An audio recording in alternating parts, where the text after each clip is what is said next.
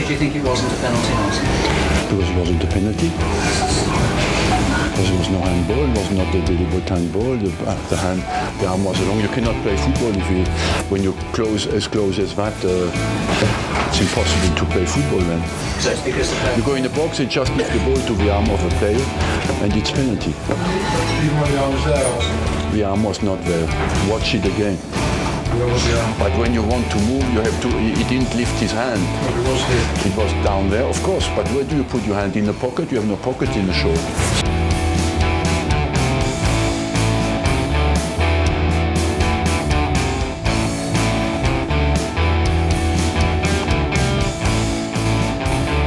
Said down there that uh, he tried very hard for the referees to become professional many years ago with David Dein, and we did a good job to allow them to become professional. And uh, I see no improvement, you know. And uh, at the end of the day, there are two countries in Europe where you have professional referees: in Italy and in England. And not one English referee will go to the World Cup. But everything is all right. You cannot say a word against it, and. Uh, but because you, they are untouchable, and uh, that is the case, but that is the truth as well.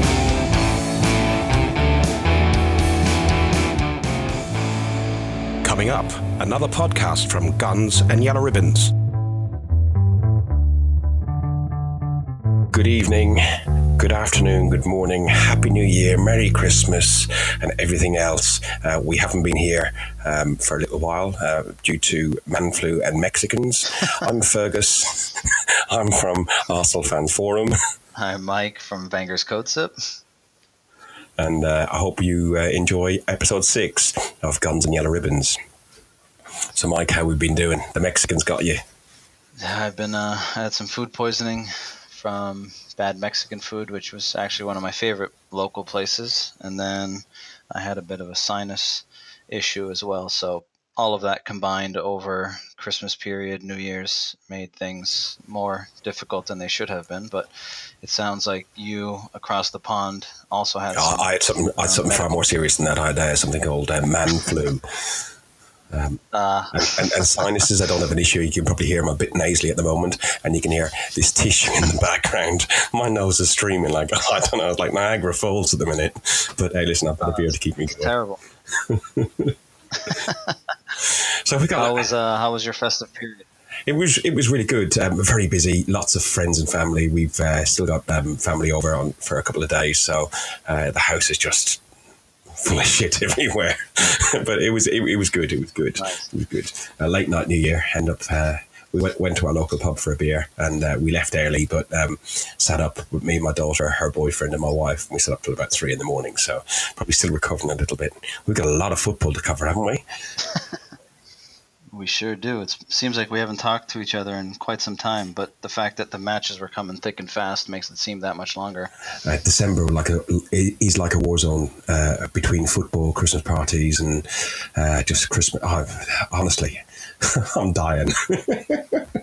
That's the exciting part. I mean, I I think that that's what makes the Premier League as exciting as it is. I mean, the, the fact that you have the Christmas period and you got football to watch every two three days is is incredible considering most of, or if not all of Europe takes half of the month of December off. yeah, and, and we got more tomorrow, which we'll cover as well. I'm, I'm, I'm at that game. I'm, I'm, I'm seeing Chelsea. I don't know if everybody is. Uh, tomorrow, actually, on that on that one, I've predicted a two-one to Arsenal, but a bit like the FA Cup and a bit like uh, uh, many other times we played them. I'm not going in with confidence, but hey ho. Speaking of predictions, we uh, we completely sucked over the, the three matches that would have qualified. So No, no, no. I'm um, still ahead. You are between Liverpool, Crystal Palace, and West Brom. Uh, we both got West Brom and Liverpool wrong. Uh, we neither of us predicted the draw, and we predicted the victory against Crystal Palace, but neither of us We, got the result. we, did, we didn't draw against West Brom. Yeah, I know. We kind of won with an asterisk at the end of it. Yeah. Mike, Uh, Mike Dean won. yeah, I guess he's he's the ultimate winner of that match. We'll talk about a little bit later, but um, you are somebody, still ahead. Somebody said something. I am still ahead. yeah, you Just, got do you want to six say that again? Yeah, you are ahead with six points. I got four Six- points, six points, four over the points. three three match um, period. We both got one point out of a possible. Uh, was it nine? We did. Was yes, it three possible points? nine. Possible nine. Yeah. So that's. Um, Um, I, I've made my prediction for tomorrow night. I say 2 1 up the Arsenal. All right, so I'll just make note of that now. So two on Arsenal for Fergus. I'm gonna go with three to one for Arsenal. Okay. Got those out of the way. Three. So, so let's Right. talk about all this all this football that we've. I mean, we've chatted back and forth via text message over the last week and a half, but um, Yeah, we don't. guess- We, we're friends. We don't actually just do this just for like, uh, just like. yeah, we actually communicate with each other on a regular basis. Um, you, you, could, you couldn't bloody well talk anyway because you had no voice. I know. It was all text message. I couldn't communicate with my voice. Um, I guess we can go back to the the West Ham match, the the snooze fest, if that's what you want to call it. The West Um, Ham game, yes. I, I, We'll I keep it with. brief because there's there's not much to talk about. But I, you were there, correct? I, I was there. I went there with my two brothers uh, and uh, two of my three brothers. Uh, I went with Rory and Dermot. Rory's a, a staunch Man United fan. He wakes up every morning to see uh, the old uh, outside of the um, West Stand, uh, the away entrance of Highbury. That's outside his front door. He's about to move house, and he's actually moving the other side so he can see the marble halls and see true class. And then I've got Dermot, who's uh, my next but youngest brother. Um, he is uh, Man United, but he's a, a closet West Ham fan because he lives out in deepest, darkest uh, Essex, which is uh, West Ham country. And he was giving all, giving all the crossed arms, "Come on, you irons," and all this sort of shit. Oh man, I, I could hear people afterwards going. Oh Jesus Christ! Glad that ninety minutes is over. It's the longest and worst ninety minutes of my life. Well, I've had had worse of my life. Only, only positive was uh, Welbs gets his goal, and he he did Yeah. he did try and try and try, and he did stick to it. Uh, you know, and he he followed up. He would normally, on normal circumstances, he'd miss that. So fair play, Welbs. Although it, did look a bit sloppy, to be honest. I mean, it seems like he missed hit it, and then it kind of just fell right into his path, and he kind of just walked it into the net. Okay, I mean, I'll take it. I'm not care. I'm not gonna com- Off a banjo's arse, I'll take it. Yeah. I'm not gonna, I'm not going to complain about the fact that it went in, but um, it was a bit painful to watch that match. I think my, apart from the positive that we won, and that allows me to watch now the Chelsea match when I get to get to the UK on the 10th, um, which I, I, I am desperately trip. trying to get tickets to us. I'm desperate. Yeah, so if anyone listening, if anyone has, uh, I'm able to get tickets um, online, which is my worst case scenario. But as I've been told uh, by multiple people, not just Fergus, that if I'm watching it in the non-Arsenal area, I probably shouldn't wear Arsenal colors. I probably shouldn't celebrate. So, considering Uh, no, it's my no, first Mike. Arsenal match, Mike. I don't want to be restricted. Mike, there's no probably in it. They will kill you. you do not Oh. go with. Yeah, don't even wear red shoelaces or anything like that. If it, hide your red pants, yeah. So Come just on. don't do it. I, I, listen, I, So- I went to Stamford. I went to Stamford Bridge for the first time when we got beaten three one on my fucking birthday. Could you believe it? Um, uh, and I, I ended up. They said uh, Fulham Broadway was closed, uh, so you're better off going to Earl's Court. And I've got this gilet. You've probably seen me pictures when I got the old Art Deco um, logo on it. So it's blue and white, but it's still an Arsenal logo. It was an uh, obscure Ar- Arsenal logo on there. And I'm walking through, going, which way to Earl's Court, please, mate? Which way to Earl's? And every pub, everywhere was just blue and white. It was Chelsea everywhere. And I think I got away with it because I was polite. Um, but they looked at me and went, like, what the fuck? Why are you here? so, mind you, that bring, brings me on to. yeah, I don't want. Go on. I just I was just gonna say, I just, being my first match, being my first time there, I would hate to go and sit in a place where I'm restricted. I mean, I I spoke to uh, one of the members from the uh, Arsenal Gooners here in the U.S. and uh, he was like, "Well, I'm I'm glad to see that you're optimistic. The fact that you'll be able to celebrate." I was like, "Well, if I do have the ability to celebrate, I do I want to at least have the option. I don't want to have to." you know What keep you- my hands in my pocket what, and zip what my you mouth can do at that very moment in time and go, I think I need a wee, and then go down to the toilet and go, fucking hell, and then break one of the sinks and get chucked out. Yeah. so anyone listening, if you have the ability to kind of point me in the direction of being able to at least get a ticket in the Arsenal end or in an area of the stadium that might be a little bit more friendly, um, And it, drop us. A and if there are two, um, on Facebook, or email. Yeah, two is even better. It two's I even better, Fergus but to join uh, uh, Mike gets priority because that's what I'm looking at for first. Um, that does bring me on to slightly off topic. Uh, the away ticket scheme. It's a closed shop. It's a, it's a cartel, uh, and I have been helped out many a time by many of the guys who've got loads of away points. I'm a season ticket holder. I've been for seven years, eight years. I paid my thousand pound a year for that. I would easily go away to other games. I, I try to go to like Sunderland away and some of the other more obscure games, um, and I can't even buy a ticket because I've got zero away points. Um, on uh, Chelsea went down to five points, and I was sitting online waiting to go for zero because it was like nearly at zero points. At which point, um, some of our listeners helped me out with uh, some memberships. Dave Harold, big shout out to you, mate.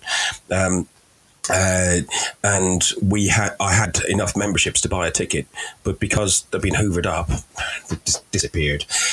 We are still asking around. We'll see how we get on. So How how do you gen? How do you uh, just to be quick? How do you generate points? uh, by buying an away ticket, you can buy.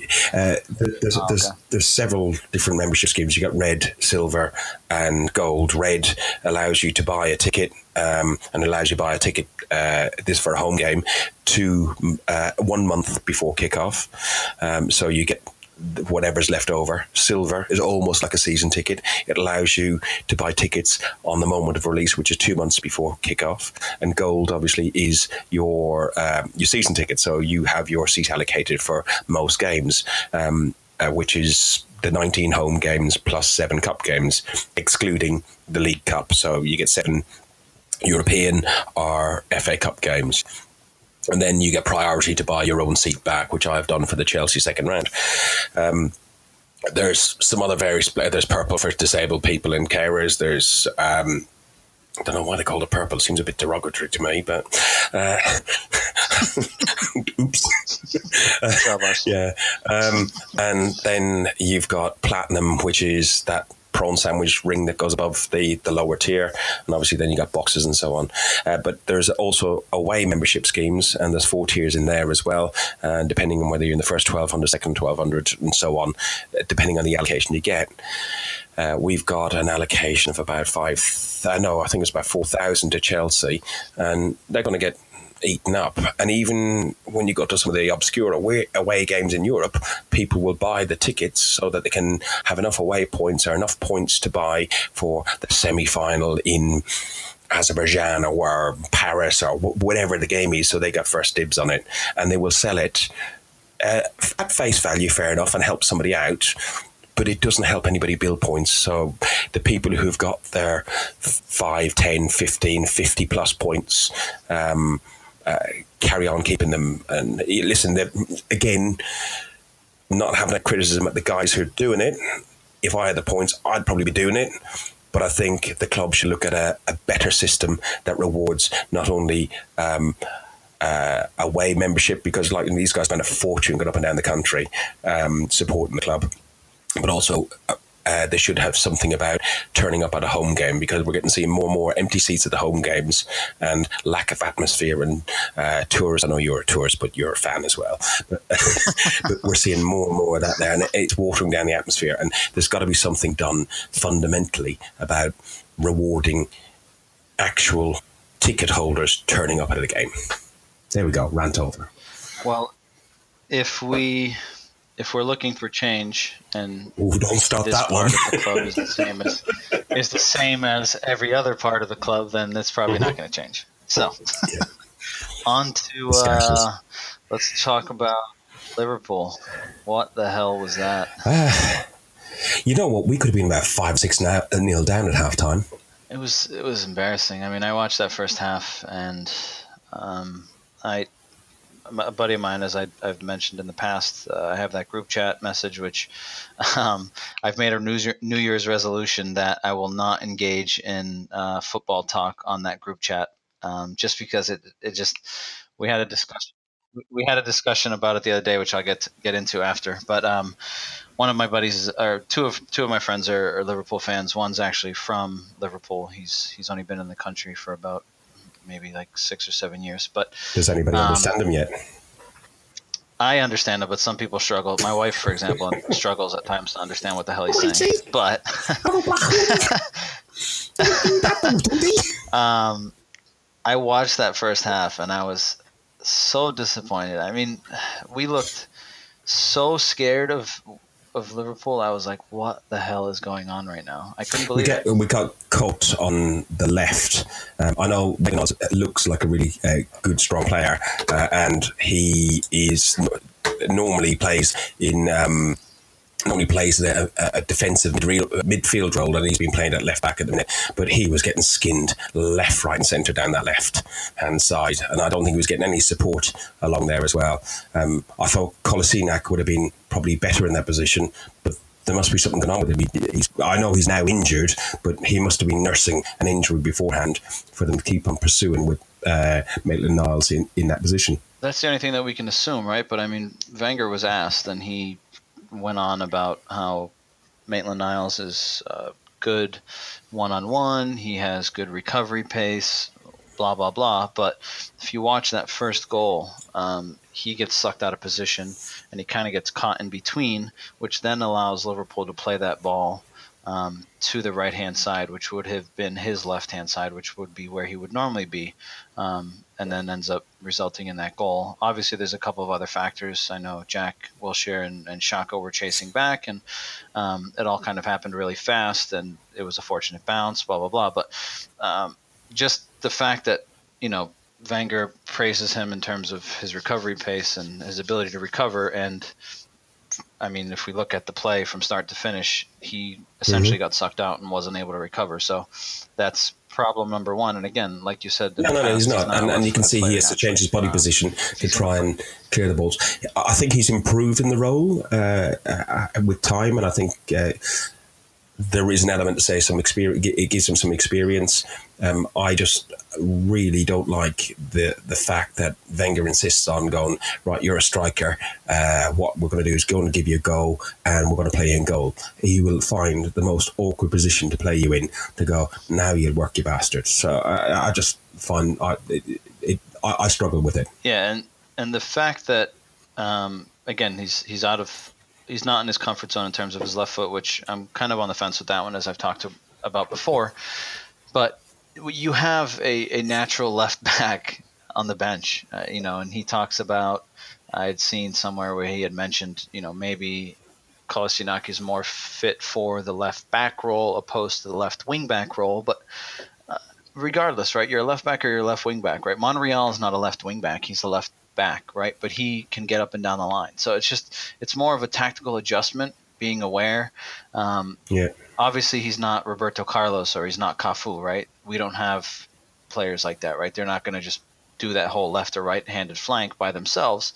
But again, it's just a minor adjustment. It's not like rocket science, right? They're not going from a left back to playing striker or uh, attacking midfielder, right? The adjustment isn't as uh, complex as maybe some may seem it is, right? Obviously, there's a lot a lot of factors in terms of you know getting up and down the pitch and and being aware of you know because now you have three center backs you don't have to tuck in as much in certain situations. But again you have Kolasinac on the bench whether he's if he's suffering a knock why is he on the bench? If he's on the bench I to me that tells me that he's fit to play. So whether he plays the first 45 minutes and then gets subbed off um, or what may be the case, but I'd prefer that than to start the match who, who, at somewhat who, of a disadvantage. Who would we have if if if we had it the other way around? Kolasinac on the pitch and Maitland Niles as cover. If Kolasinac, who is now uh, formally injured for a couple of weeks, who will we have as backup for Maitland Niles? That's exactly. Well, Monreal's out, so I mean we're basically Maitland Niles, and I wouldn't be surprised to see him at that left wing back. And we have Willock. you know, Willock or something like that. One of the one of the kids covering Or Nelson. I can see him putting Reiss Nelson there. Nelson. But yeah. again, it's a- yeah, a but huge which concern. again he's. uh, Who Yeah. do we have that's left? I, I, I, just, I just looked at my notes. I just looked at my notes on the Liverpool game, and um, uh, we have uh, uh, Firmino near post saved by Cech. Again, Maitland Niles called out too narrow. Coutinho to Salah. Kos give them too much space. Um, by uh, giving too much space by uh, Kos deflected to Coutinho. Then they hit the post. Kos slips leaves Salah. Great shot, great save over the bar by Mane. We were just all over the place in that first half. Yeah, and again, I, I just I felt like we gave them way too much respect. Yes, they are capable of of doing a lot of things going forward. I mean, they have Sane, they have Salah, they have Firmino, they had Coutinho, and yes, The going forward they have loads of pace. Well, now it's going to be the Fab Three because Coutinho's gone. But um, Do you reckon? the well Nike already announced it. They're going to court about it, but and then I also saw Nike announced the the the jersey on their website for Barcelona. Oh wow! And I saw yeah, they prematurely announced that they're going to court about it with Liverpool, but I also saw this morning that Coutinho basically told Liverpool that he doesn't want to play another match for them. And coincidentally, he wasn't even on the squad yesterday. He wasn't on the bench either. So I don't understand why we gave them so so much respect. We were at home. Yes, they're capable of causing all sorts of issues going forward, but again, why aren't we pushing them back and forcing them to play on the counterattack? We we basically gave them the ball.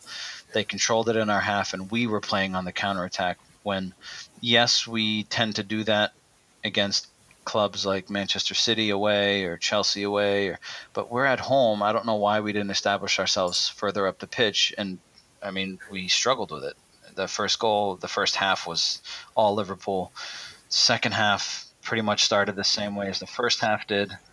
Um, Ooh, we went down 2-0. That second half. goal again starts on that left-hand side.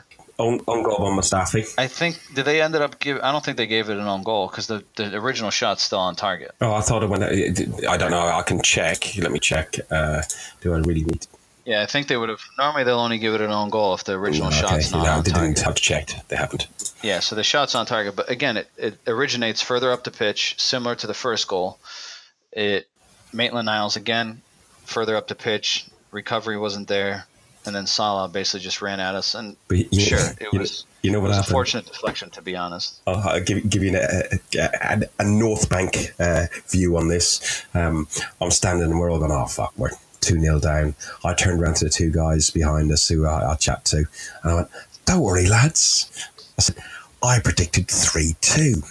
And I, I looked to the sky, I stuck my arms in the air, and went, Oh, Arsene Wenger. Very Lion King esque.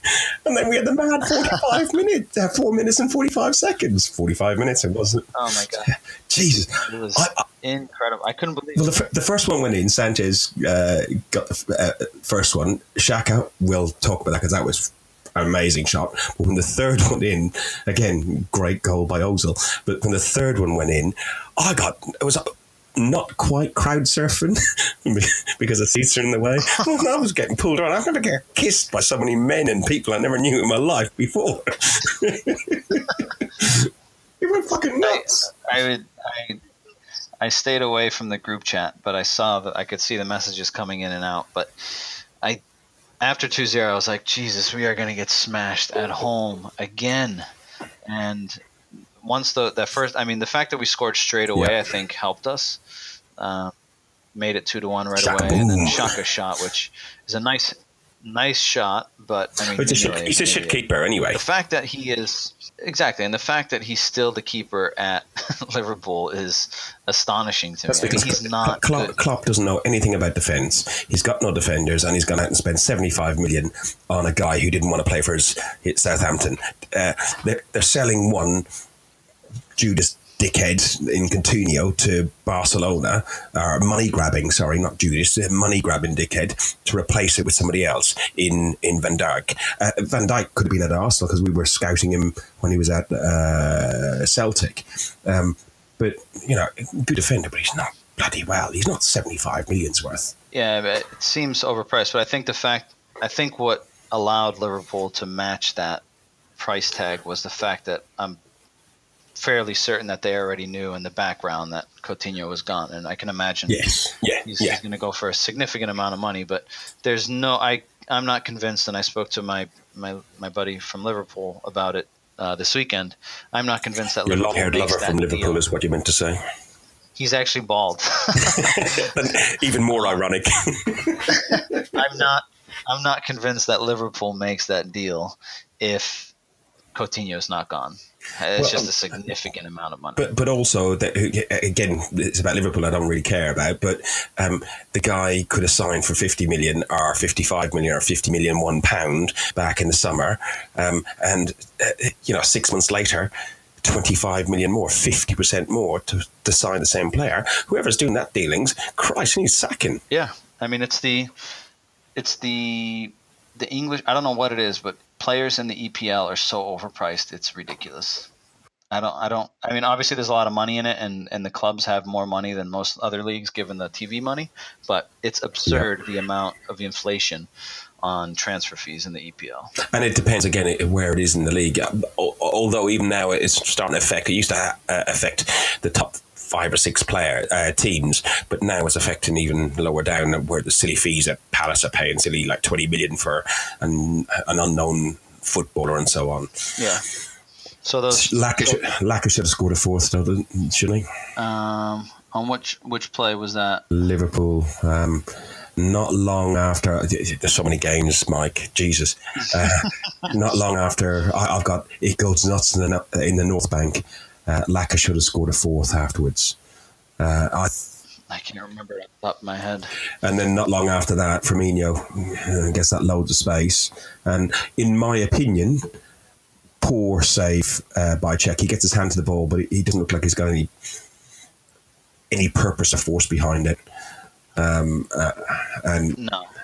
I thought he knocked it over the net, and then when I saw him save it, I was like, "Oh, great!" And then when I saw the defenders, I believe it was Mustafi that ran back, and it bounced and it went in. I'm like, "What the hell just if happened?" he if he had saved it properly, he, I have a he would have been superhero.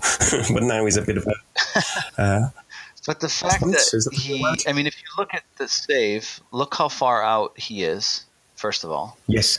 um, he makes that save. It seems like he's almost at the penalty. Yeah, I thought it was close close to the eighteen yard line. Yeah, that ball goes up pretty high and still comes down and al- almost bounces on the line. I mean, incapable. I think it was Mustafi that that went back, but um, he seems way off his line. First of all, um, second, again, nowhere, no, nowhere near strong enough, strong enough arm or hand to keep that out of the net. I mean, he should be making that save ten out of ten times. and Bellerin had a close shot to bring it back to four three, didn't he? Went over the bar. Yeah, but my my note here, I think the point that I want to make is why the hell did it take going down 0-2 for the team to react the way they did? Listen, I think you can go into uh, the West Ham game beforehand. Okay, it's a different squad, but you can look into every single game and you're going to get the exact same attitude. We're going into a game against Chelsea tomorrow night, and or today, as people are probably going to listen to it. But um, uh, we're going into a game against Chelsea, and we all want to predict a win, and we, we both have predicted a win. But in our heart of hearts, are we, are we really that confident? I don't know. I am at home. I mean, at home again, and maybe it's just my bias, or maybe I just I can't convince myself any other way, and I'll talk about it a little bit later. They just they just the, they just the spanked discussion. Stoke five 0 so they're going to be on a Who the fuck cares? Who the hell? Stoke hasn't hasn't won. How many games has Stoke won? I mean, they're barely over the the relegate, and that's the thing. And, is- and, and we, str- we struggle against West Ham in the league. We str- struggle against West Ham in the cup. We struggle against Crystal Palace. We struggle against West uh, West Brom. Okay, they did have a twelfth man, but y- they, they are doing what they need to do to the lower teams that you would expect. I was going to say something else, which would be derogatory, but uh, the, the, the lower teams that you would expect to get three points from, and and we're not. We're not convincing. I get it, but I mean, we've also had matches where we've been convincing and we didn't win. You know, and I saw a bunch of Yeah, Man United. I saw a bunch of tweets online about after the West Brom game um, about sure, Arsenal. You know, Mike Dean had that penalty that shouldn't have been a penalty, but Arsenal shouldn't have never put themselves in that position. Um, they should have put the game away earlier. Well, listen, there's no ifs, ands, or buts about it, right? It, there's games that we play fantastic and we don't win. There's games where we play shit and we don't win. There's games that we play shit and we do win.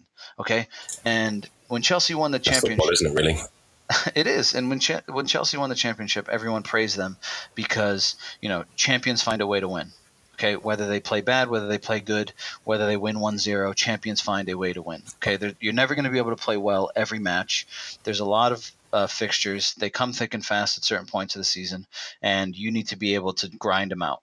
Okay, and Arsenal was able to grind out that match against West Brom. Okay, they scored a legal goal, and it got washed away because of a poor officiating decision. I don't care if you think they deserve to win it or not. They deserve to win it on the basis of the fact that they scored a legal goal and were up 1-0 and we're taking it the points were taken away because of a bad officiating decision. That to me Wait, tells which- me they deserve to win. I don't care if they played well or didn't play well. Yes, we would all love to see Arsenal play amazing soccer every match for Wait, 90 wait, minutes. wait. That's not the Which brings up two dis- okay, so discussion points, which we'll look at uh, one of them at least later, which is VAR, and the other one is there's uh, some things at the, on Arsenal fans forum and on some general banter, uh, football banter uh, groups on Facebook, talking about um, George Graham uh, was actually better than Arsene Wenger uh, as a manager. What do you reckon?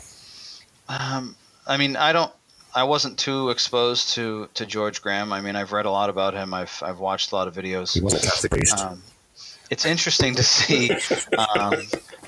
It, it amazes me to see there's very limited to almost no interaction between him and Wenger. what between George Graham?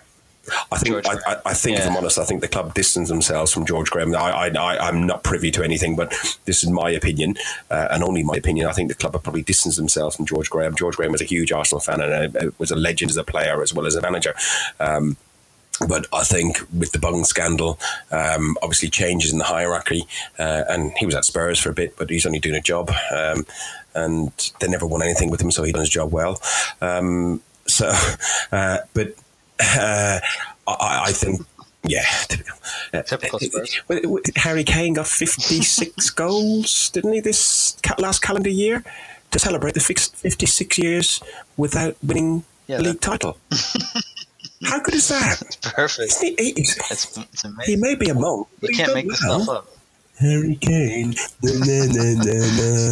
Um, my my final note on that Liverpool match was Sorry. um, We've I've missed this place. we've we had absolute shit defending on that third goal. I mean, the fact that they leave Firmino Too much alone. space. If you watch the if you watch the play unfold, three of our players attack the ball and leave Firmino all alone at the edge of the box. Uh, it, and, and I know that I messaged you. Um, I believe it was shortly after the match or, or during the match, but it it absolutely rattles my brain at the fact that Steve Bould is our Yes. assistant manager. He was he was part of one of the strongest defensive units, maybe the strongest defensive unit He's- Arsenal's he's- had in quite some time. he is part of what and we can't figure he's it out. of what Wenger in, in, How? inherited to be um, the, the basis of eventually the Invincibles. But like you know, he, he got three titles in uh, the the first eight years. But like Steve Bould and Tony Adams and Dixon, he had the back four, didn't he? Yeah, and how the hell is it? Uh, how is it possible that we have him in our staff and we cannot, for the life of us, figure this defensive thing out? I mean, yes, we've had spells. I, I, I read a really good art. I read a re- really good article, and I wasn't going to bring this up to a certain degree, but I read a really good article in the Times. I, It's too educated for me, so I don't read the Times. My brother, gave, my brother gave me his login, so I read it, and it was about a guy who uh, has um, came in and took over Microsoft about five or six years ago, and Microsoft at that point were flying high and everything else, and everyone had the arrogance uh, to say about themselves that yeah, we don't, we don't need to be challenged. We we are the best. We are the leaders. And then Google and uh, Amazon started eroding at their um, at their market share and and, and, and excelling in them. And the article was uh, about talking about Mourinho and Wenger. Um, uh, and, and opposed to Fergie, in the sense Mourinho and Wenger have stuck to their old ways and stuck to their, their principles of what they've done and not evolved over time. And that's what Microsoft had done. They had not evolved over time. And this new guy came in and he's actually turned around Microsoft by actually allowing uh, within the ranks, allowing to be challenged. And going back to your Steve Bould uh, interaction, which made me think of this article, is you've got Steve Bould, you've got lots of people in the, they, they're not allowed to challenge the manager, they're not allowed to challenge the establishment of Arsenal FC. Um, and but that's I think I think? I think I think sorry. Just let me just, let, let me finish this one a little bit. Okay. That, that, that we, we are preparing, and I think Wenger is preparing for, hopefully, that he leaves completely. I, I personally, as much as I, I, think the man has been fantastic, I do not want him gone upstairs. He can stand to do what he likes, but I don't want him involved in the club anymore because I think he will continuously have an influence on both uh, the club and um, the board, and that's not a disrespect for him. I just think for the best of my my our football club. Um, but uh, I, I, th- I think we're now recruiting people in. Um, I'm hoping that they don't get disillusioned and indoctrinated with the current sort of standard day to day, the way Arsenal should be. I think you need to know the history and the class of the club, but I think we need to change. We need to change ideas. Pep Guardiola changed ideas. Um, Ven- um, Fergie, as much as I hate the idiot, he used to change his backroom staff every two years. Yeah, he used to allow people to challenge him every uh, contingent, not mutiny, but he would he would accept challenge.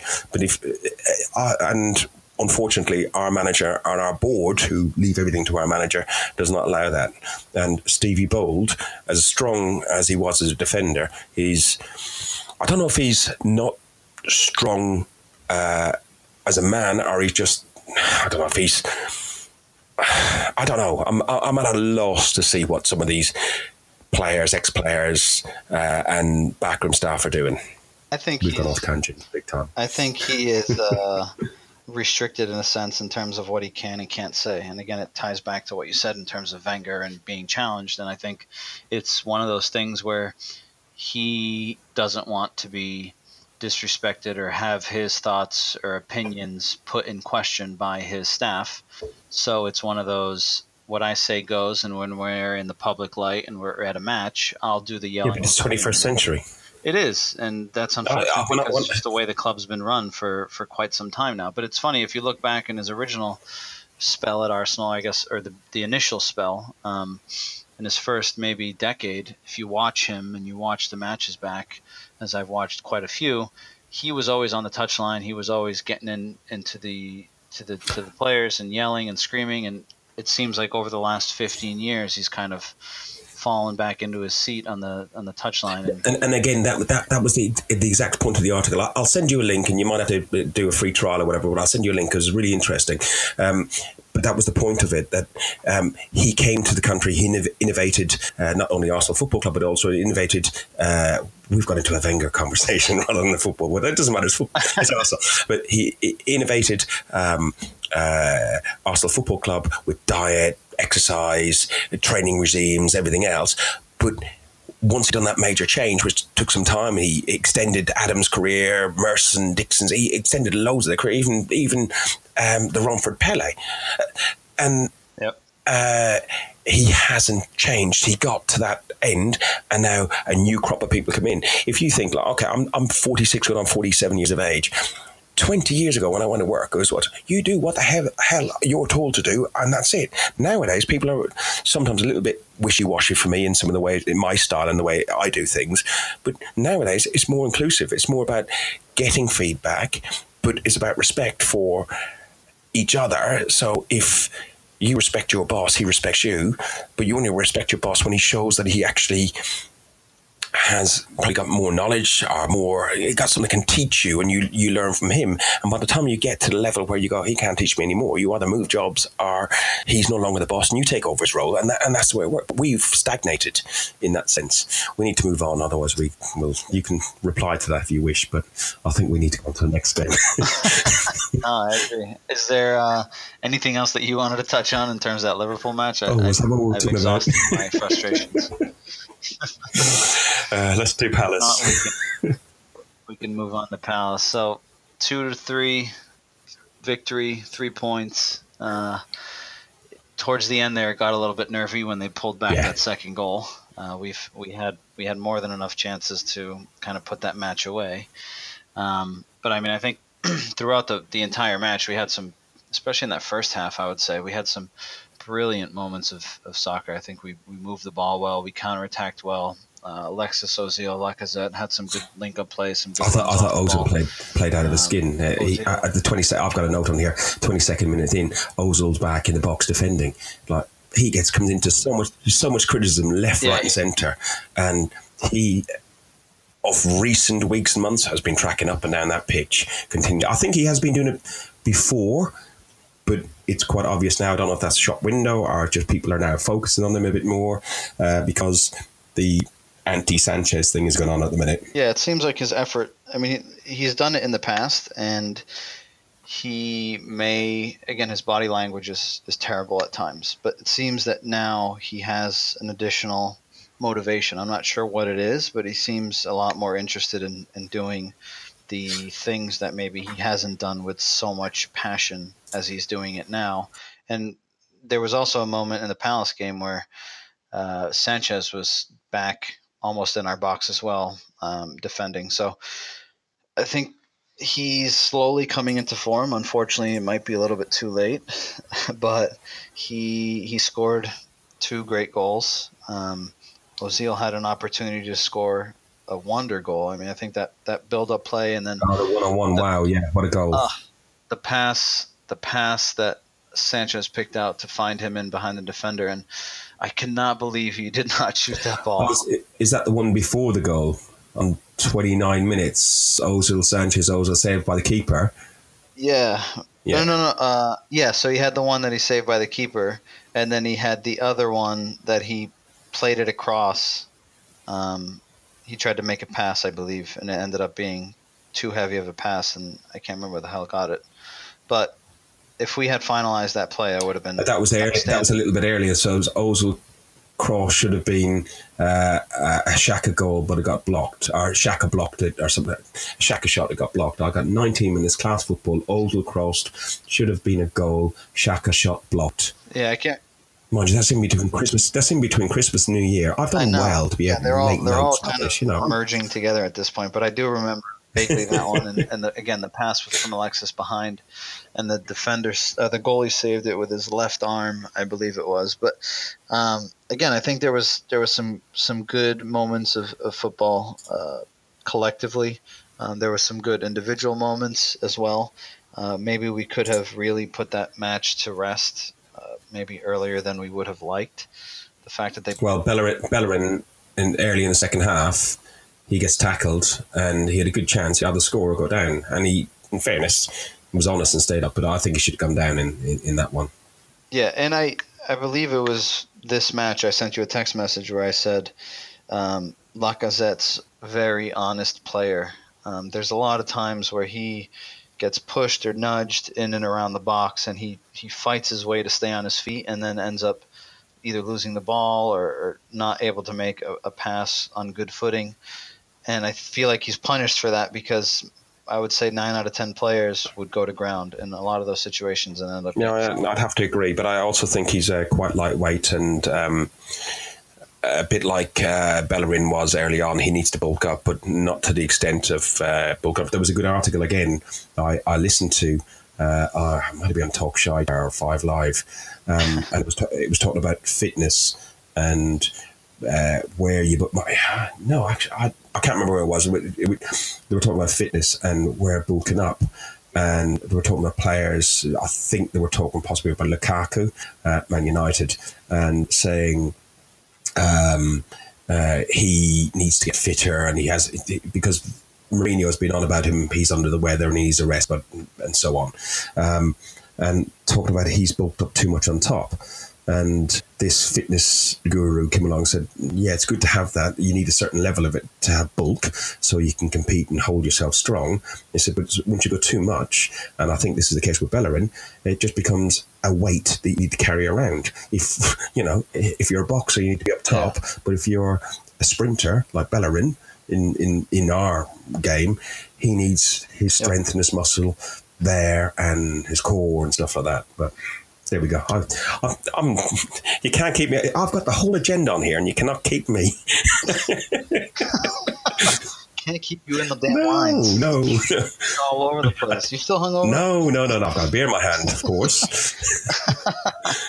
Um, so I mean, in terms of that match, my notes uh, apart from the goals, I mean that second goal pass from Jack Wilshere over the top Ah, to Lacazette, sublime pass, fantastic touch uh, from Alexis. He put it away well, um, gives us the lead, um, and again, I think that you would think at that point that the match was over, and then I saw some people moaning about the Lacazette for Coquelin substitution but this, given the score line at that point, I'm not surprised. I mean, we played West Brom. We play West Brom uh, three days later, which essentially gives you about two days recovery. yeah, and, if and then we got mistaken. Chelsea a couple of days after Um, that, so you got to rotate. So yeah, Yeah, and he's he's our only true fit striker. I mean, Giroud's got a he'll hamstring be, injury. He's he'll out be our only striker in about a week's, uh, well, maybe maybe a day or so's time when he goes to. Do you think he got to Man City, um, Sanchez? Ah, it'll be interesting to see. Well, I mean, the fact that Gabriel Jesus is hurt, he's out for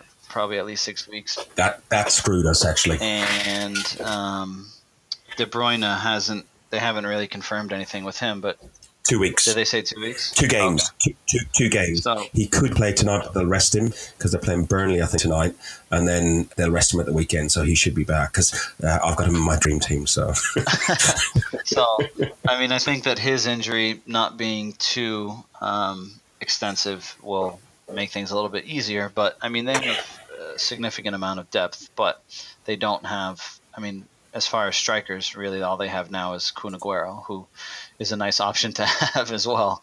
Yeah.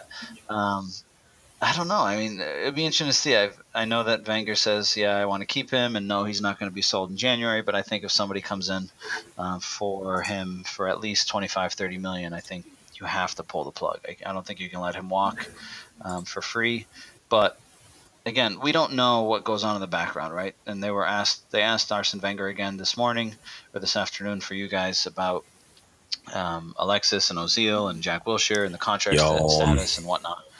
And you know, they constantly ask him, and his his responses are almost uh, repetitive at some point. But again, we don't know what goes on in the background. We don't know we don't know what their what discussions they have, right? We don't know when they sit down, what they talk about, what the mood is, what the expectations are, what the plan is. So um, we can only go based off of what we see on social media, what we see in the newspapers, uh, etc. So um, I think from what we're able to see and what we're able to kind of put together. Um, I would imagine that someone's going to come in for him, whether that's City. Whether I'm, I'm hoping he'll do a uh, pre a pre contract with uh, PSG or something like that. So listen, Ideally, I- I'd like for him to just sign an extension so we can put a release clause and then sell him for more Uh, in the no, summer. my, my, my thoughts, uh, my thoughts on that um, are: uh, there's no point in signing an extension. He doesn't want to be there. Um, I would say if we let him go abroad, let him go abroad. If he wants to stay in the in the UK, then we make him uh, see out his contract. Do not sell him in January because if he gets us into the Champions League spot, that gets us fifty million pounds we are not going to get 50 million pound for Alexis Sanchez and Ozil combined. We might just scrape together 50 million between the two if we sold them. So we keep them, get Champions League position, get bored in the group stages, get to the last 16 and get kicked out. Result, we are the Arsenal. Yeah, it'll be interesting to see how, how January treats us. But if this January transfer window is anything like the previous ones, then it'll be another frustrating month for us. Listen, we've been we, we've been going for 45 minutes and on some feedback I've had from some friends and so on, this is where we should put a little interlude in and let people listen to a slight bit of music and uh, we come back and cover uh, the next game, which is West Brom. And then we'll have our discussion and then we'll talk about um, upcoming games like Chelsea and Forest and Mike Dean. What do you reckon? Sounds good. Uh, we can let's do it. See you after the break. Arsenal, obviously, um, a huge decision right at the end of the game has uh, cost you a couple of points. Yes. Look, I, uh, I think uh, many, many years ago, David Dein and myself fought very hard for the referees to become professional, and I think we did a good job. But uh, I say many, many times now that they don't work enough, and uh, I question even more than that. But uh, On top of that, uh, we have a very difficult schedule, and I believe that we did fight very hard to win the game, and in the end, couldn't because of that decision. When you say they don't work enough, what, what do you mean in terms to that specific uh, incident? Because they make, uh, you look at their schedule, and uh, you will come back to me. So do you feel that he he has made an incorrect decision because he didn't see it right, or he wasn't up with He play? didn't Or? see it. He didn't see it. There was a play in front of him. Look at look at well. That's why I, I, I questioned his decision. Didn't see it. Did your side do enough to earn a victory today? I mean, there wasn't a huge difference between the two sides, given that they were bottom and you're, you're top four, five, six. Uh, that, uh, that's your judgment. Uh, I felt that uh, we have a uh, very tough schedule. West Brom had five days to prepare this game. We had three, and we have three again against Chelsea on Wednesday night. Uh, the Premier League has to look at the schedule. It's, it's uh, you have always to, to look in the preparation. If you have the same number of recovery days when the opponent you play, come back to me, look at the whole schedule in the season, and come back to me when that happens. It's unbelievable. Uh, it, uh, uh, in a game like that, we have to dig deep to give absolutely everything. We had two away games over Christmas, and on top of that, we are punished by uh, this kind of decisions. There, there was one incident which, um, uh, which I think people in the studio are going to look at more carefully when they felt Dan- Danny Welbeck might have had a penalty. Um, uh, are you with them on that? Honestly, I didn't see it well because there's many players in front. It looked like that. I didn't see why he went down, but uh, uh, in this case, uh, we have to look at it again. Can, can I, uh, just to play devil's advocate slightly, West Bromwich Albion haven't had a penalty for about 15 months, 56 games. I'm not saying that that is a penalty, but they might argue, and other clubs would argue, that they don't get Uh, them. The penalty decision is not uh, to be made on the length of a period where you haven't got one. It's just is it penalty or not penalty. In my opinion, it was not penalty at all, and uh, or we have to change the rules because yesterday was no penalty. Today it's penalty with not even touching uh, the, the in the air. So. Uh, that's all I can say. I am uh, not responsible for West Brom not having had a penalty for a long time. It's not my job. So, welcome back to Guns and Yellow Ribbons. It's uh, Fergus here from Arsenal Fans Forum, and Mike from Vanger's Code Sip. quite like your blog actually. I listened to it. I know we get mentioned it every now and then, but it is quite good. Um, it's evening here in the UK, so I've uh, replenished my um, my beverage. It's uh, of golden colour, and I know it's uh, uh, early afternoon in um, in Boston, so I expect yours is of much darker colour and hot and strong. I'm actually having a, a glass of water right now to keep my uh, throat um, so healthy. of being able to uh, chat with you, or else I'll lose my voice again. Right. that was me just trying to wind you up and say, no, just having a sip of beer. so, right, we've, we've covered quite a lot, uh, but we're not halfway through yet. Um, so, we, I think we need to speed it up a little bit because I'd like to spend more time on the, on our debate rather than and upcoming games rather than uh, stuff that's already done because you know we've got what five points out of a possible nine did we get five yeah five points out of a possible nine west brom Yep. uh, there is quite a bit to talk about west brom and more so with West Brom was probably um, uh, the outcome and the uh, off. I can't say his name. What's his name? It begins with a C, doesn't it? no, no, D, D, D, D, Dean, Yeah. Dean, Dean, that Mike guy. Dean. Yeah, that's it. Yeah, that's it. so, so uh, just last thing on uh, uh, on this game, actually, first thing on this game, he was uh, Arsene Wenger's eight. 811th game in charge of a Premier League side, a record. So um, he becomes the longest serving Premier League manager in the world. yeah, and there's no chance anyone's ever going to catch that. No. And we had a different strip, which I think was 1978 or 1977, the last time we played uh, red, red and white shirt with red shorts. What was your opinion? I actually liked it. The general consensus that is people didn't. Um, Really? yeah, getting some feedback on, on various forums that people didn't like it, but people don't like change. Um, I, Yeah. I didn't mind it, if I'm honest. I, th- I thought it looked quite because it's a good shade of red. Puma kits are crap, let's face it. But no, I thought I thought the strip was quite good. Yeah, I like that shade of red. Yeah, I like the darker. yeah. I, But I'm I'm a bit confused as to why we didn't just use our black kits. Uh, black kit, the blue kit, uh, or why not just wear? We used because we've played in red and white against them before, but we had hoop socks. So why not just wear red socks? And that's the differentiation. Because it, it's all about the referee seeing a leg going in. So if he sees two white socks going in and white shorts, he can't differentiate who's committed the tackle. So there has to be um, some differentiation. But if the both got white shorts, but they're all going to have pink and yellow and green boots. But if we got red uh, red socks or white socks, then you can tell the difference. I just thought a bit pointless. I didn't know if it was a, a marketing trick, but we don't normally sell red shorts. I know, but it's not like the the the kits helped Mike Dean anyways. he still fucked up. Listen anyway. to her. no, did as well. Um, we yeah no, I was surprised. I mean, I hadn't seen anything leading up to the match, but looking at it now, it seems like he has a a, a knee injury. I think it is, or snipe. Yeah, I, slight I posted something on, on the forum that uh, he, he's picked up a slight knee, and there's somebody else who's offered a, uh, a slight knee niggle, and they're unlikely to um, be in the game against Chelsea. Uh, but then it could be a bit of uh, tactics, as been done before in the past. Sorry, I reached for another tissue. Uh, to stop Niagara fall off my nose.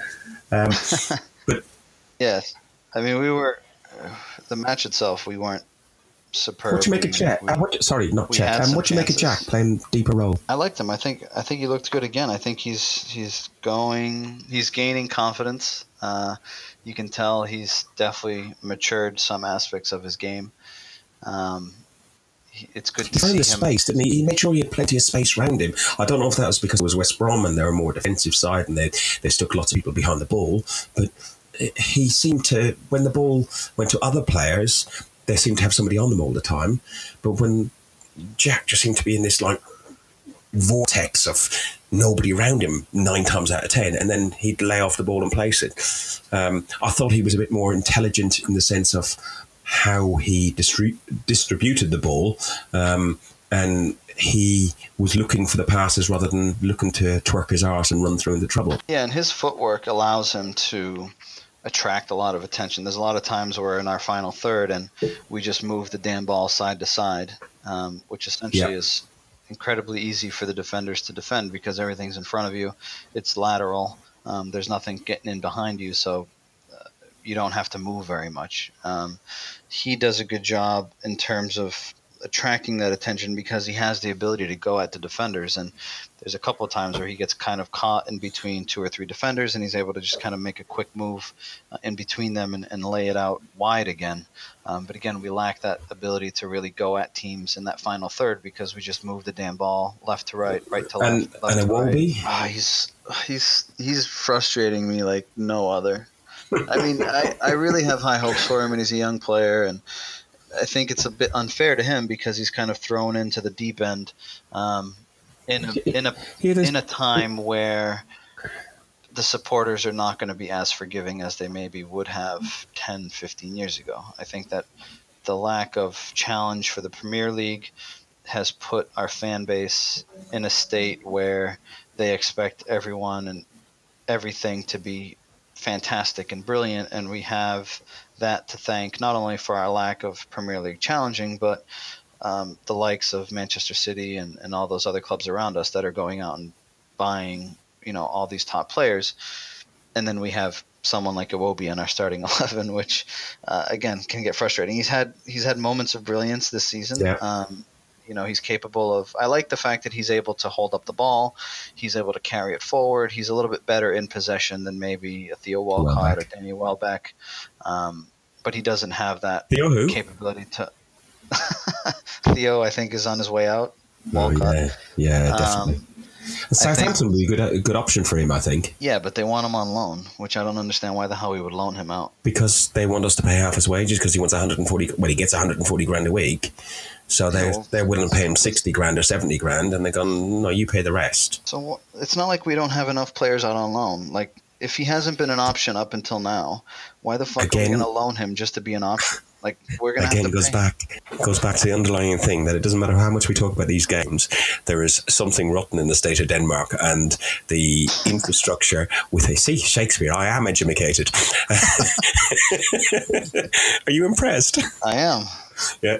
Uh, there, there is um, something endemic wrong with the club and the management of the club. Not this is not pointed at Wenger. This is pointed at further up the uh, the, the, realms that um, whoever negotiated contracts, da da da, and spoke to agents. We've got loads of average average players. Iwobi is a good prospect, but he would still classify as an average player now. He's not any better than Walcott, as you just said. He's he, he's no better than Dan Welbeck, but Walcott's on 140 grand a week. Who the, who the hell will buy him and pay him that wages? And what's Walcott going to do if he's a sensible man, just thinking, yeah, I'll make the money. I've got two years left, three years left max in this career. If I go and do two years or three years signing on at Southampton, getting 70 grand a week, I might as well, I've got two years left of my contract here and I've doubled the money. And then it doesn't matter, I can end up in I don't know, Leyton Orient, non-league, and getting ten quid a week.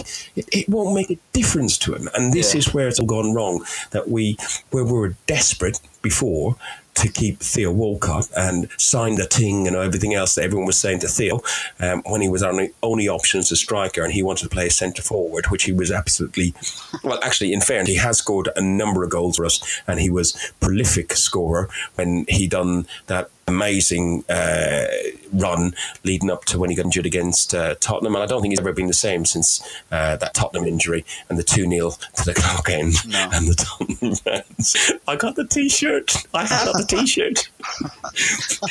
That's like the. That's probably the second best thing he's done at the club. no, that's the best thing he's done at the club. Honestly, it is. he's done some. I didn't want to take away from his hundred goals. Yeah. But, no, no, that's yeah. better than his hundred goals.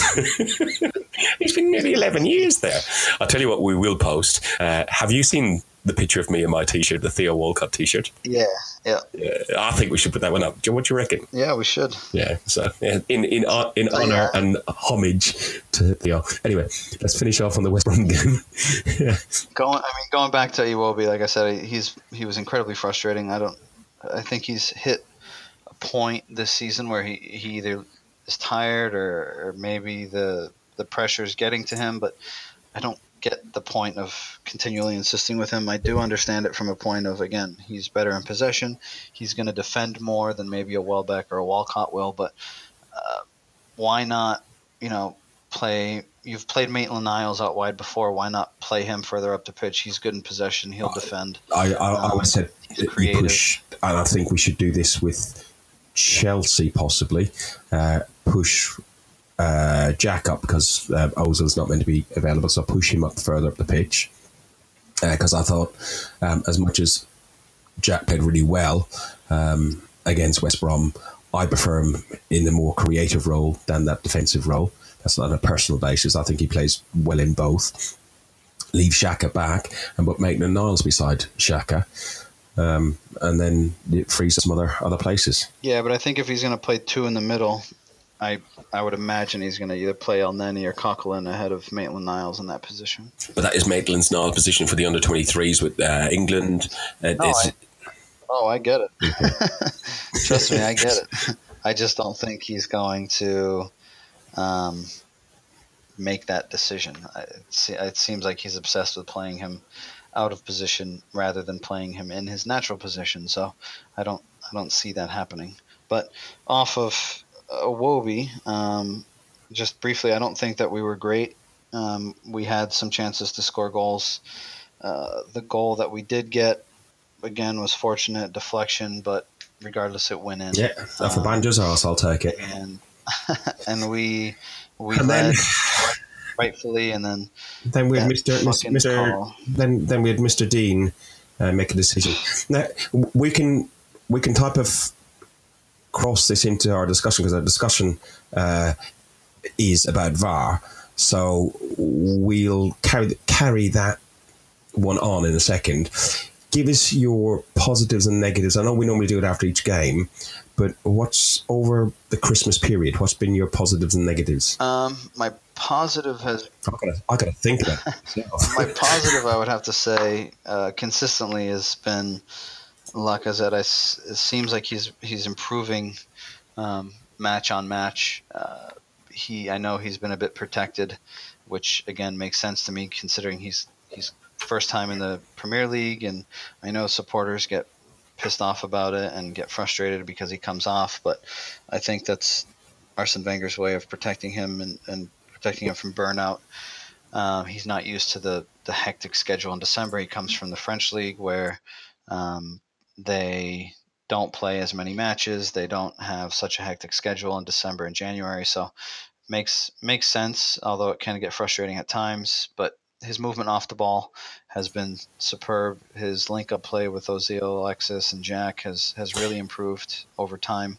Looking forward to see how more And your negative? um, they can improve in terms of that. My negative, my negative would have to be. Please don't. Our, our, I'm going to say my, my negative is going to be our defense as a whole. Um, over those three matches, we've conceded uh, six goals. Or no, seven or six, yeah. Three against Liverpool, two against Crystal Palace, one against West Brom, which can have an asterisk next to it. But regardless of the goals we've conceded, we've just had again moments of complete chaos and lack of understanding of where the hell everyone's supposed to be and positionally it just seems like a bunch of question marks and, and I feel like this is just the way Arsenal does things, right? There's moments in our season every year that defensively it seems like we figured it out, right? Earlier this season we had clean sheets and we were sublime defensively and then ever since the Manchester United game it all went to shit, it seems. How about Um, you? I was trying to get up uh, some stats that because you, you made me think about it, but I'm conscious of my crap broadband, which I'm about to change. Thank you to uh, Ayid actually, who's put me in touch with a really good deal from new broadband provider. But uh, my my my, um, my positives uh, again over consistency over the the Christmas period is going to be Jack Wilshere. Um, I think he looks like he's growing into the player that we always thought he could be. Uh, he doesn't look. He looks like he is changed it may be blinkers, I don't know, or maybe heart, but uh, from my point of view, but he, he he looks like he is changed the way he's played football a bit, and as much as he's got an awful lot of passion and stuff like that, he seems to be trying to take a step back before he jumps into rash tackles. Uh, and he looks like he, uh, for me, sign him up on a new contract, make him captain, job done. Per steps down, and for me, I think he's got the passion, he's got the balls, he's got Arsenal in his heart. Uh, and on from there, my negative uh, would be um, my negative would be just the lack of potency, the lack of drive, the lack of finishing, the lack of almost to a certain degree, the lack of lack of set to a certain degree. He needs to he needs to kick in as well as you got. We just we just we're just lacking something. Um, but hey ho, we got five points. We should have had we should have had at least seven. Um, but you know we're probably a point. If I was looking at the three results and the three games uh, of how we performed, Mike Dean probably nicked us off a single point because despite our fantastic five minutes against Liverpool, I think we were lucky to get away with a draw in that game. Yeah, uh, but again, I think we were lucky to get away with a draw, but we should have. I mean, we led, so we should have held on to it, and then we gave it away. So I guess it's two sides. Yeah. It. But um, leading us into our debate, um, Mike, Dean's Dean. terrible fucking decision. But um, just Well, it, it's not it's not just Mike Dean. It's just that VAR is going to be introduced uh, next weekend, isn't it? For the first time in the uh, it's the FA Cup. We get it. yeah, and your, what? just to just a quick like- mention here. Um, I was just about to mention Jay. Are you Yeah. going to say Jay? all right, yeah. So uh, Jay Cathcart, our buddy, um, and uh, Free beer when we get to down to O'Hara. he had mentioned in November about uh, you know discussing a challenge system similar to what we see here in the NFL. So I, I guess we can kind of tie that into this discussion here. So, so, so, so what, what, what's your concept of how VAR will work, and what's your ideal of how it should work? So there's a lot of gray areas. So to my understanding, and they have VAR in the Portuguese league already. So any goals are reviewed. Um, so when the goal's scored, they come back to the midfield, and the official kind of waits for the green light from the VAR team. Well, we, we, we don't we don't need that because we've got Hawkeye doing. Um, But um, goal line they review it in terms of was there an offsides, Um, was there something that they missed? Um, so they kind of wait at the if it, if it was a play that obviously requires that. Obviously, if it was a breakaway and it was a goal, then there's not going to be an issue. But if there was a cross and maybe there was some concern, they'll hold off the the kickoff until there's been a green light. But um, and how long does that take? Um, I, need, I mean, I've seen it take you know 30 seconds. I've seen it take a minute, uh, depending on how many times they need to review it, how close it is. But and does mean, it does it does it break up the feeling of the play, the bit of a feeling of the game? Sometimes it does. I mean, some of them are quick, but you know, can you picture, for example, tomorrow, you know, Benfica plays Sporting, which is a huge Lisbon derby. Um, Sporting's in first place. Benfica's three points back. Um, there's been a lot of controversy throughout the year. We know who you want. and I can just picture, you know, in a match of that magnitude, a goal gets scored, and then everyone's kind of standing at midfield trying to wait for the green light, and there's, you know, the, the crowd's going crazy, and the goal was just scored, and then, you know, VAR says no, there was an offsides, right, and the play comes back. Obviously, we want um, the right call to be made, but even if the goal is given at that point, I just feel like it kind of kills a little bit of the mood in a sense, depending on how long it takes. Again, I've seen decisions been made in 20 seconds. I've seen decisions been made before they even get back to the center circle. So it depends on how complex and how detailed they want to get and how difficult the call is to be made. But it has the capability of of breaking up the flow and breaking up the I guess the excitement and the atmosphere. But at the end of the day, we want the right decision to be made, right? And whether that takes one minute or whether that takes two minutes, it's the, the end goal is to make sure that we get the right decision. So yeah, I, I I'm on the fence with it, but it, I mean, it, it, would have been useful to have it this weekend because um, that was just it, it's funny to see everyone listen, against I, Mike Dean. I, to be honest, if you see where Mike Dean is standing, um, I, I, think it's not a penalty. Um, and Peter Cech's argument to the referee was spot on how incensed he was. Or sorry, let's put that the word he used on Sky. I don't know if you've seen his, his uh, video. Um, the uh, the, the, view Mike Dean had was slightly to the back of Callum Chambers. Callum Chambers has stood up and to grab it, rather than sticking his hand behind his back, he's put his hands in front of himself to pull down to gain balance. Uh, because if you put your hands behind your back, you lose your balance and you're no good to nobody. You're just standing there as just a, a target. And as he put his hands down in front of him, uh, Kieran Gibbs, he's a oh, he's a class player. We should sign him up, you know. Um, uh, Kieran, Kieran Gibbs uh, kicks it against his arm. Uh, he's got nowhere to go nowhere to run. Mike Dean from the back can all he can see is the arm slightly going outwards and hitting his elbow yes, I'd agree under some circumstances that could be viewed as a handball. But the point that uh, Petr Cech made was all the players were sat down by the Referees Association at the beginning of the season and they explained what would be a penalty, what wouldn't be a penalty, what would be a red card in the box, what wouldn't be a red card in the box. Hence why if you take a certain box, it doesn't necessarily mean that you get a penalty in a red card, you get a penalty in a yellow card, and, and so on and so, so forth. Um, and the point that Petr Cech made, and I think he made it really eloquently, which was his age and maturity as well, he said he went up and tried to speak to Mike Dean and said, We were explained to at the beginning of the season that if your arms were in a natural position and you were that close that you couldn't get away from the situation, um, you know, uh, which is the situation with Callum Chambers, who, in fairness, didn't have a bad game, um, but uh, that wouldn't be deemed a penalty. It would be waved away. And Petr Cech went up and asked him and said, You know, excuse me, Mr. Ref, and, he, and, and his words were where he went up and he asked a, fellow professional uh, why, after these rules were explained, why have you given the penalty?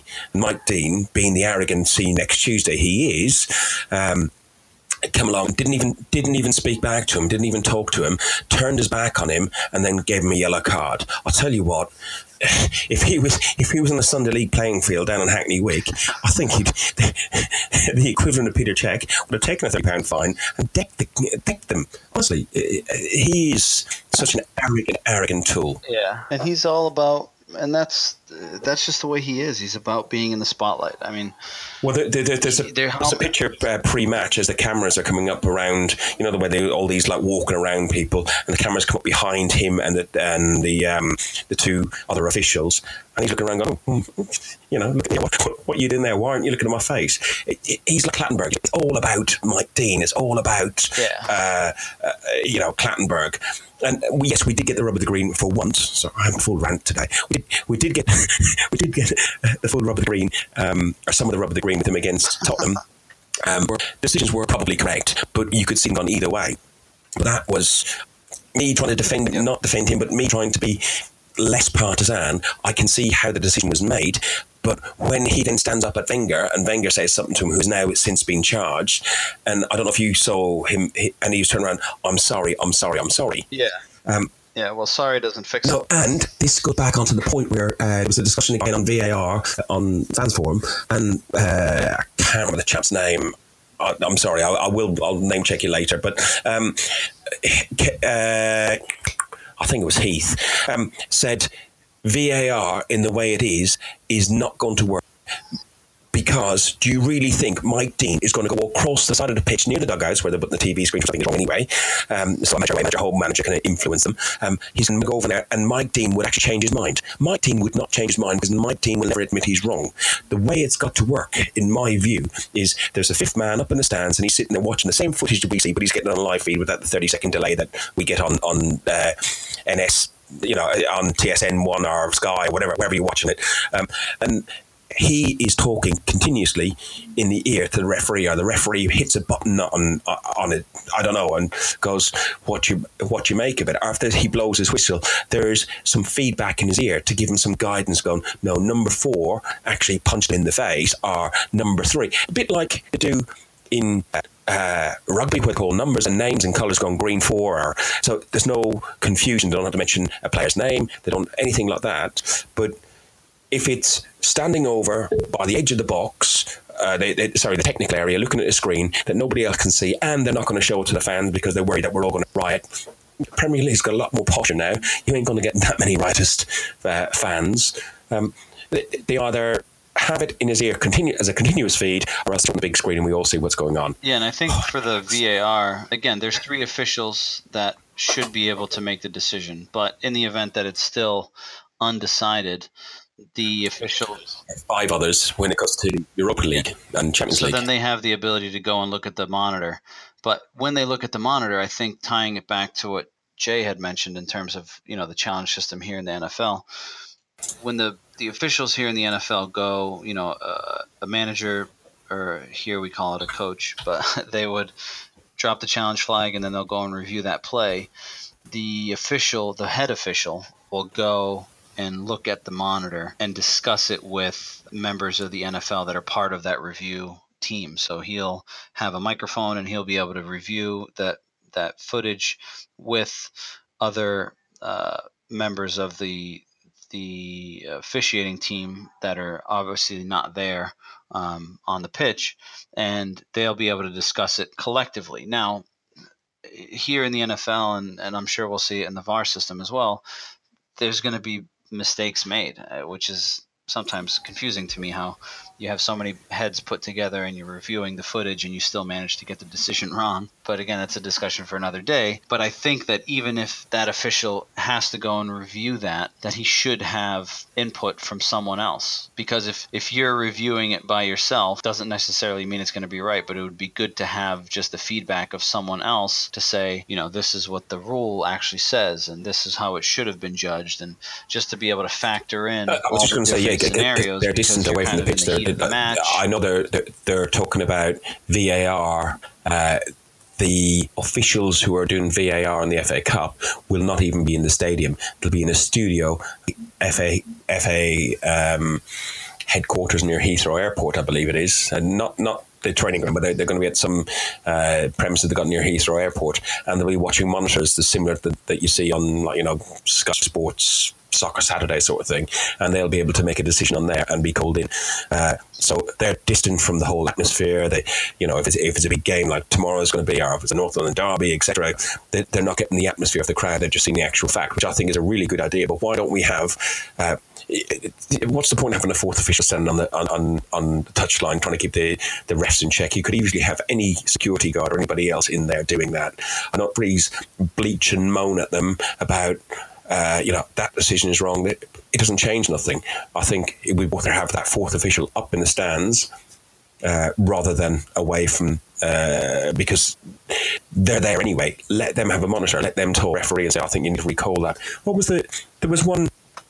Uh, it was a decision where there wasn't there a goal given a couple of uh, mid over Christmas. I've watched so much bloody football. Um, the, the, there was a goal given, and the fourth, uh, no, one of the linos had flagged uh, had flagged to say that there was um, an infringement and said it wasn't a goal or either an offside or something like that. And the goal was it wasn't an Arsenal game, and the goal was actually given. Uh, and the referee overruled the whole lot and went, no, no, no, goal given. Oh, that was the Watford game. Yeah, yeah, yeah, yeah. That was it. Watford against Bournemouth, the header at the end, and um, I can't remember his name, but he, he basically he's offsides and he hits it with his arm.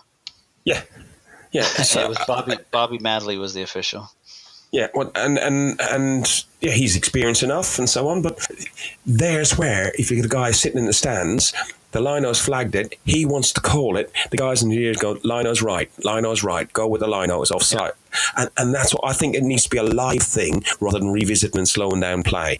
And if you are going to show TV screens to officials, that has to be shown to the fans as well. Yeah, I think there's a lot, but uh, again, I think there's a lot of gray areas. I think it's it could definitely be beneficial to the game because again, whether it takes 30 minutes or 30 seconds or a minute, the the end goal is for, the end goal is for us to get the right decision. Again, it's going to get frustrating when it takes a minute and you still get the decision wrong. Um, it'll be interesting in terms of offsides. I know there's going to be a couple of tight calls where you know it might be the tip of his foot, like we saw with Lacazette against Stoke. Ozil against Tottenham. I was in Gambia with a Tottenham fan right beside me. so and was literally, yeah, literally token. pros, pros and cons to it, but if we can at least eliminate a, a decent percentage of the, the wrong calls, I think we can we can hash it up as a positive. Um, if they introduce it and it still doesn't eliminate, you know, eighty percent of the wrong calls, then then obviously it's not the right solution. Listen, uh, gold line, te- gold. Try uh, it's my nose. Goal line technology has worked well and has given the correct decisions every time. I just hope, and it doesn't interfere with play. It doesn't interfere with the game. It doesn't take anything from the game. I just hope whatever they introduce in the FA Cup, and I think the FA Cup is a good trial for it because it goes across all the leagues. Um, I think um, if they learn from any mistakes that they make on it, good. I just wanted not to disrupt uh, that farce you had in Holland. The guy, there was a goal scored and. Uh, uh, was it a penalty or a goal scored and they went down the other end, disallowed the goal and gave a penalty the other end? If you're going to let the play flow like that and wait for wait for play to stop, when when do you call VAR? When do you bring it in? That's why it needs to be live in the ear. Yeah, and, and again, there's there's I know there's certain restrictions in terms of what VAR is applicable to. I know it's going to be offsides um, in terms of goals, um, probably penalty reviews. but again, it, it's it needs to be only either in um, a red card situation, not a yellow, a red card situation, a penalty decision, and an, a contentious offside. It's got to be defined, and it's got to be. It, it has to be actual infringements rather than somebody's interpretation of the rules. I know the rules are the rules, but we've all got interpretation of the rules. But I think it's got to be um, more the fact rather than rather than opinion. Yeah, yeah. I think they'll they'll have to define it. I think they've for the the leagues that are already using it, the the the use cases are already defined. Um, it'll just be interesting to see if if and when the EPL adopts it, if they will continue with the same definitions that the other leagues have gone with, or if they'll tweak it in a way to, to benefit the league and the, the style of play in the EPL. I I would like to think and I'd like to hope that they will change and change and adapt it to suit the league because our league is it's the same game, but it is different. Yeah. Like you know, it's it, a different pace, a different strength, and so on. Um, but it should be sta- it, it will have to be reasonably standardised because of World Cup and FIFA rules. Um, and I would hope that we get a happy medium between whatever they do in Portugal to whatever they do in Uzbekistan to MLS to, to the, the, the Premier League, not the EPL, by the way. no, you, you carry on, knock yourself out. yeah, so I mean, I again, it, it's going to have pros and cons, but it'll be interesting to see what what they end up doing, and it'll be interesting to see what some of our listeners think about it. I know that with the decision that didn't go our way um, this past week, it'll generate some hopefully some some feedback and some comments um, from our and, listeners. And, and, and on, that, on that, before you start going to ask them for feedback, which we will ask for in a second, I don't think we're being sour grapes on this one. I do not think we're being sour grapes, but it will really be interesting to hear what other people think and how they would uh, envisage VAR uh, being used, introduced, whether they wanted at screens, whether they wanted um, live, um, or whether they wanted it all. I know some people are old school and they, they still want like you know a pig's bladder being kicked around the pitch. So yes. No. So for those of you listening, um, leave us your comments on the Facebook page. Uh, send us your tweets. You can direct message us if you want, uh, or you can shoot us an email, info at gunsandyellowribbons.com. Um, let us know what you think about it. I know that there was a lot of unhappy people on social media. I, I was scrolling through Twitter and there was a lot of different uh, views and opinions on it. Uh, I know that a lot of people are tying it back to the fact that Arsenal should have never put themselves in that position, which I already explained myself about that um, earlier today or in the in this podcast. But yeah, let us know your thoughts. Uh, you know, what are your what is your opinion on the VAR? Is it going to slow down the game? Is it going to take anything away from it? Uh, you know, what are the pros and cons? How do you see it playing out? Um, and we will be sure to engage in conversation with you. And finally, uh, a couple of things I'd like to cover. Um, the cup match against Forest. Um, the, the, the, Chelsea game, we've done our predictions, lineups. Um, the best lineup we can have. I think that's six injuries, so um, it's going to be a makeshift. Uh, it's going to be backs against wall and hope for the best. Hopefully, Chelsea are reasonably inconsistent. I know they smashed Stoke, um, but we can win the game, as you said at home. I'm not confident. I have predicted 2 1 to the Arsenal because I cannot predict us losing, even if I think we're going to be playing Real Madrid, Barcelona, and the. Um, the, what do they call it? The, the Globetrotters. I think that our our success recently against Conte and Chelsea will, will play into it. Um, I think that will give us an advantage, not just mentally, got, but we've got them three Wednesdays in a row. Yeah, and I think that'll that'll benefit us in terms of the lineup. Uh, with oh. Haas and Ozil doubts, um, I, I think we could probably see similar lineup that we saw against West Brom. Probably Maitland Niles comes in for Kolasinac and uh, probably Holding or mostly he's probably going to put Mertesacker in there if Kos can't go. Um, which yeah, I think he would. Again, I'll the shit out of me. Mertz and Chambers. That's who I think. Yeah, I think he'll bring Mertz in f- with Chambers and Mustafi. Maitland Niles on the left and Bellerin yeah. on the right. Everything going forward will be the same unless Ozil can't play, which it will be. We'll probably start for him anyways. Um, but I think that Mertesacker scares the shit out of me. But the fact that the last times that we've played against Chelsea, he's been pretty pretty good. So I'm hopeful that that's actually, the case. On, on, reflection, I think I'd like um, Per and Holding in the centre. Do do a back four, FA Cup final all over again. My, one of my best ever days. I don't, I don't think he'll move to. A, I don't think he'll go to a back four. The other thing I was going to ask you, like, uh, the EPL, uh, the Premier League, is huge uh, worldwide, um, but one of the most traditional and old fashioned, uh, passionate games. And the best match of the day ever to watch is uh, next Sunday morning, which is, uh, it lasts about two and a half hours. And you might be playing, I don't know, uh, Preston Arg, no, not Preston Argyle. You, you'll be playing, you know, Forest Green Rovers versus Arsenal, uh, and we've got the FA Cup third round. How do you guys think of it over there? I think it's exciting, and I, I again, I have a lot of footy friends, and we talk about it all the time. And the funny thing is, is that it seems to be one of those competitions where if you're not winning it, it's not important. But if you are winning it, it's you know a great achievement. We Win it all the time. And that's the thing is, you know, Arsenal's won it, and you know my friends who are Chelsea supporters or Liverpool supporters are like, oh yeah, wow, you won the FA Cup. No one cares about it anymore. Well, Sure. What you do your Spurs that- fans? Uh, what do your Spurs friends think of it? Well, he doesn't. Two that I know don't say anything because they haven't won anything in a while. But Ninety-one. it's one of those things where, again, if you're not winning it, it's you consider it irrelevant. No one cares about it. But if you win it, it's a great achievement. So I love the. Uh, you know what? The lower lower After league the- sides playing against the Premier After League the day. I had the FA Cup final last May, it's never irrelevant. That is the best, one of the best days of football. And I've been to three FA Cup finals, but to be up against a big team, and it's going to be the same in the League Cup final, I think, this year, if we make the League Cup final. And you're going to be our lucky charm when you're sitting in the wrong end, wearing blue and white, pretending that you're a Chelsea fan, going, "Oh yeah, yeah, yeah." Speaking Russian, that's that's what you're going to be doing.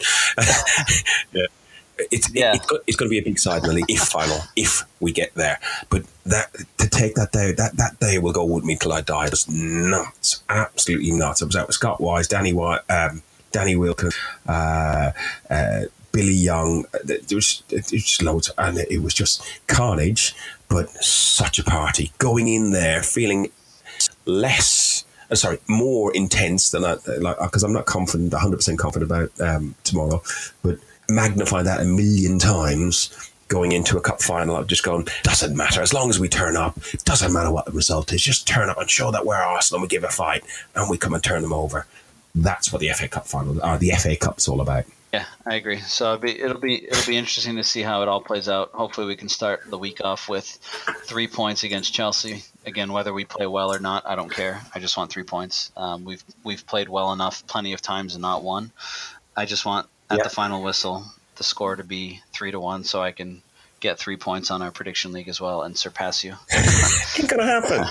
hey, listen, you got you look got me looking look at me eye to eye next time when you give your prediction. Are we doing a Yeah, pod- are we doing a podcast before you come, or are we going to wait till you're over here? Um, I think it probably makes sense to do one while I'm over there. So we'll cover the Chelsea match tomorrow and the Nottingham Forest match, and then we can do it before the League Cup match against Chelsea. Okay, so I need to book. Probably makes I need to book that day off work. Are we we getting can wank? probably do one. Are we getting wanked in London then? Are we? Yeah, I'll be there nice and early, so we got all day before the match. Pubs open at eleven. Perfect. um, and then we can cover. We'll be able to cover those two matches, and then maybe we can squeeze one in um, before I. What what time's your flight to um, the Balkans? It's 1.30 or 13.30 your time out of London, but I'm trying to see if I can push it out so I can go to the Bournemouth match, but that's still up in the air.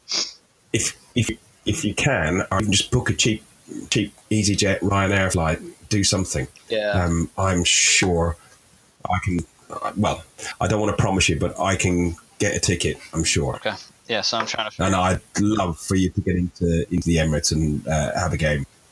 Yeah, so well, the Bournemouth match will be at, at Vitality Stadium, but either way, I, I plan on doing. Oh shit! Yeah. I plan on doing a, a tour of uh, the Emirates Yeah. anyways while I'm over there. So So, on that note, what we oh, do you want to do it together? Are you doing it? No, I- we just we'll take that off. We'll take that off the pod, and we'll we'll talk about planning that our text and whatever. So, what you're doing? uh, Yeah. I recommend if you do it, do the Legends tour. You need to book it in advance, um, and pick, pick player.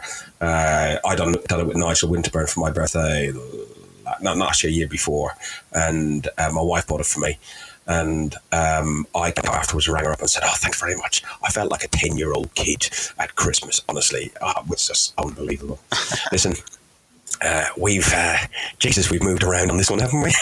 no, it's been an ex- ex- exciting one. There was a lot to cover. and you know what? We haven't done too bad. Huh? We gave you a break, kids, uh, but Yep. um, we've done it in our normal night. I think we've we've we've done quite well. Yes, Mike, we have. Until I see, until I see you in London. Yes, I will see you in a week up the Arsenal. Thanks for all the listeners, and make sure to leave us some feedback on the various social media platforms: SoundCloud, iTunes, We want Facebook, reviews on Twitter. iTunes because iTunes don't give us all the data. So we'd love some reviews on iTunes. Even if you listen to us on SoundCloud, um, go on to iTunes as well and just give us a, a, a star rating and review. Uh, we're getting between 50 and 100 people listen to us uh, week in, week out. We apologise we were away for um, the Christmas period, but with festivities and man flu and thin Mexicans. All right, Fergus, I will catch you on the other side of the pond See you in London, next mate. time we chat. Take it easy.